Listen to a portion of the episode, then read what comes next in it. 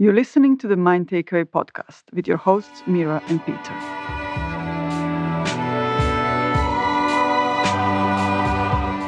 We held leadership roles, lived in different countries, and had diverse careers spanning the music industry, online technology companies, and the medical sector.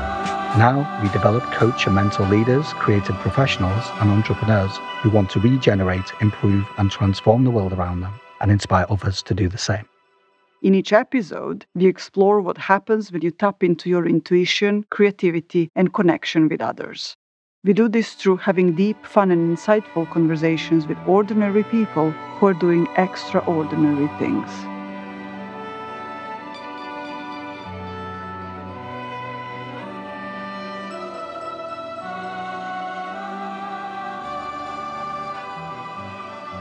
Hi, welcome to another micro episode of the Mind Takeaway podcast. Hey, and today we wanted to talk to you about how can you actually become more impactful as a leader.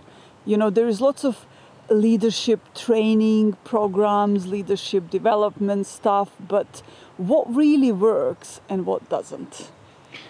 Yeah, and what we're constantly coming across in terms of when we were leaders in the past and the work we do supporting people managers and leaders is that unless you're willing to go there first, how can you possibly have impact on anyone that's in the care, you know, under your care? Yeah. And so how do we, you know, how do we become those leaders that are present with their teams, that are uh, certain in the direction they're going, that are creating psychological safety, that are creating these high performing teams and all of that. Well, you really it's there is no really way to learn it from the book. Eh, the only thing to do that is really to transform yourself.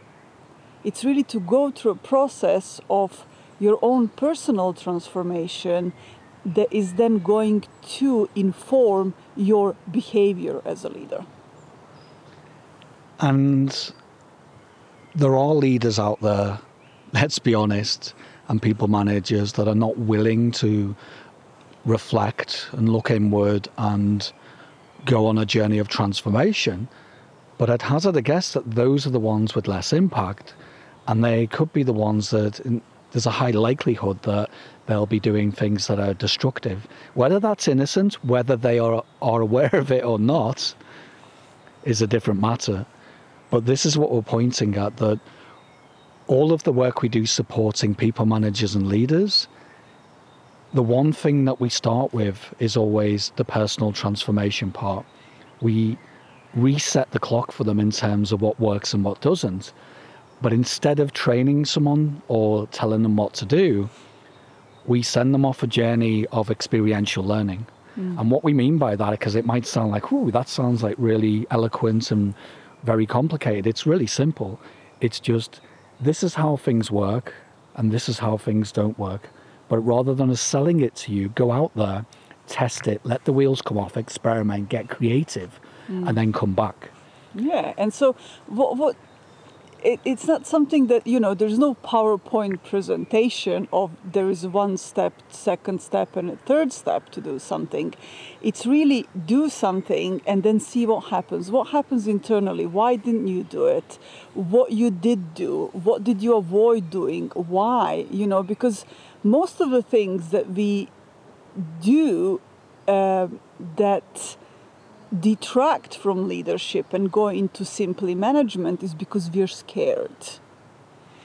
Yeah, that's a good point and a good place to take it into in terms of this discussion because when we get fearful about things we have to do, we feel uncomfortable in a group setting. You know, what am I going to tell my team? How am I going to communicate?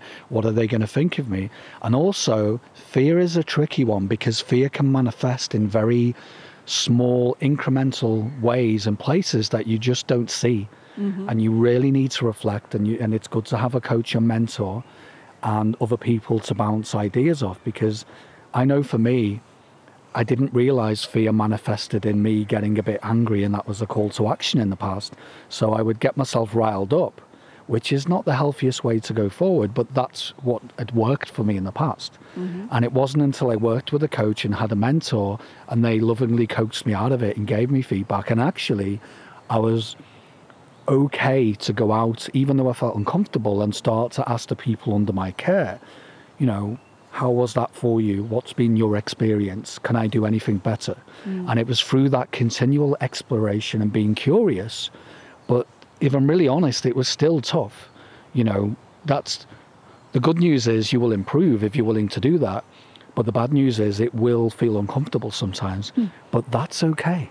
Because if you want to be an impactful leader, and as Mira said, not just be limited to a people manager that basically is task orientated and just barks orders and the micromanagement and all the other stuff that comes with it, then you really have to reflect and work on yourself.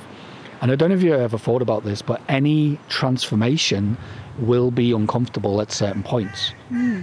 But you will be okay. And actually, when you go through things like this, I mean, it's the same as going to the gym or getting any kind of traction and getting yourself fit. Initially, when you go through these things, they can be a bit painful. You know, you have muscle soreness, but then over the days, weeks, and months, you get stronger. You build muscle memory. It's the same with leadership. Once you learn what works and what doesn't through continual feedback, through reflection, through being curious, like I say, and experimentation, that's how you improve. Yeah, and and you know, we, we often think that just managing people is easier, but it actually isn't. There is more stress, there is more pressure, there is more pressure to get things done in a certain way, and and actually that puts more stress on leaders. So not leaders, than it's managers, isn't it? It's a, it's a big distinction in between the two. But so that that is the point that we really want to make here is that to actually become an impactful leader, the leader, the person that you want to be, is that you really need to go through a personal transformation rather than learning from the book. And also, just pointing back to what Mira said earlier, if you want to create a psychologically safe space for people to do the best work, how can you possibly do that if you're not comfortable in your own skin? Because no one's going to trust you if you're freaking out. You know, I'm sorry to say that, but mm.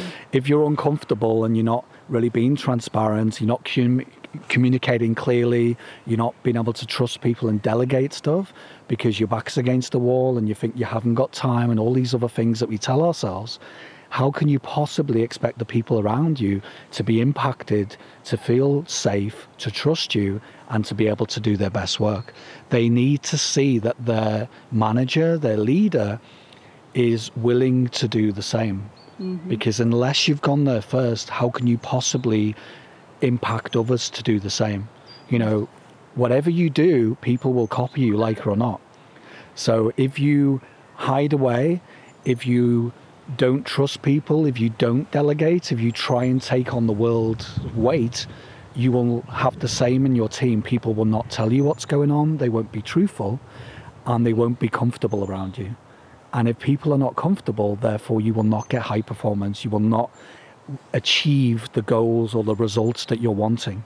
Mm. And you'll end up, paradoxically, with more work. And that's the thing. The more that you create a psychologically safe space by you showing up, whether you feel vulnerable or not, sharing, you know, learning how to clearly communicate and trusting your people, you'll be amazed at the results because it's actually less of an uphill struggle. And it becomes a lot easier the more that you just get used to doing that. And it goes back to what we said, right, Mira, that it's all about experiential learning. It's all about on the job. The only way I improved as a people manager, as a leader, is by messing stuff up and failing often and picking myself up and having trusted people around me that could give me feedback and saying, okay, that didn't work, but now I'm going to approach it again. I know what to do next time. Hmm. You know, so don't be scared of getting stuff wrong or upsetting people because it will happen. But as long as you're actually showing up authentically and you're okay being a bit vulnerable and saying, hmm, that didn't go well, sorry about that. Let's let's have a dialogue about it.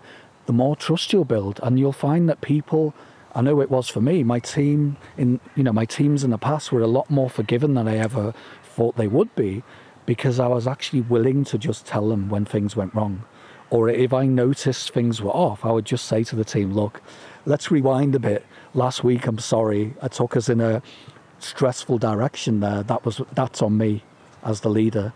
So let's unpack that and talk about it and what can we do to get better in the future. And if you own it that way, you'll impact others to do the same.